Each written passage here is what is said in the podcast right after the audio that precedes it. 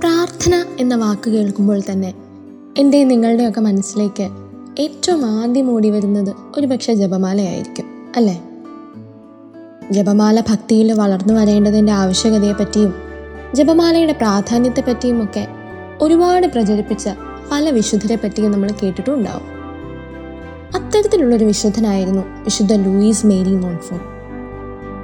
അദ്ദേഹത്തിന് ലഭിച്ചിട്ടുള്ളതിൽ വെച്ച് ഏറ്റവും വലിയ ബഹുമതി തന്നെ വിശുദ്ധ കുരിശിന്റെയും ജപമാലയുടെയും അപസ്തോലൻ എന്നതായിരുന്നു. വിശുദ്ധ ലൂയിസിന്റെ ആത്മീയ ജീവിതത്തിൽ ജപമാലയ്ക്ക് വളരെയധികം പ്രാധാന്യവും ഉണ്ടായിരുന്നു. The secret of the holy rosary എന്ന അദ്ദേഹത്തിന്റെ പുസ്തകം ഇതിനുള്ള ഏറ്റവും വലിയ തെളിവാണ്.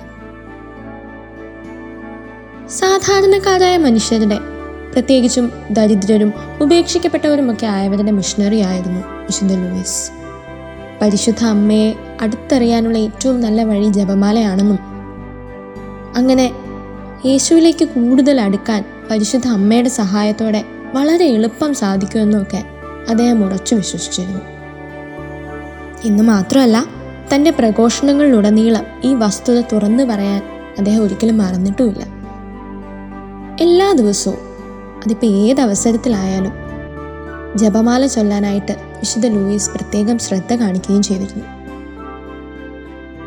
വിശുദ്ധ ലൂയിസിനെ പോലെ ജപമാലയുടെ പ്രാധാന്യം എത്രത്തോളാണെന്ന് മനസ്സിലാക്കിക്കൊണ്ട് നമ്മുടെയൊക്കെ ജീവിതത്തിൽ ജപമാല ഒരു ശൈലിയാക്കി മാറ്റി ജീവിതം മുന്നോട്ട് നയിക്കാനായിട്ട് ദൈവം നമ്മെ സമൃദ്ധമായി അനുഗ്രഹിക്കാൻ ഈ ജപമാല മാസത്തിൽ പരിശുദ്ധ അമ്മയുടെ മാധ്യസ്ഥം വഴി നമുക്ക് ദൈവത്തോട് യാചിക്കാം.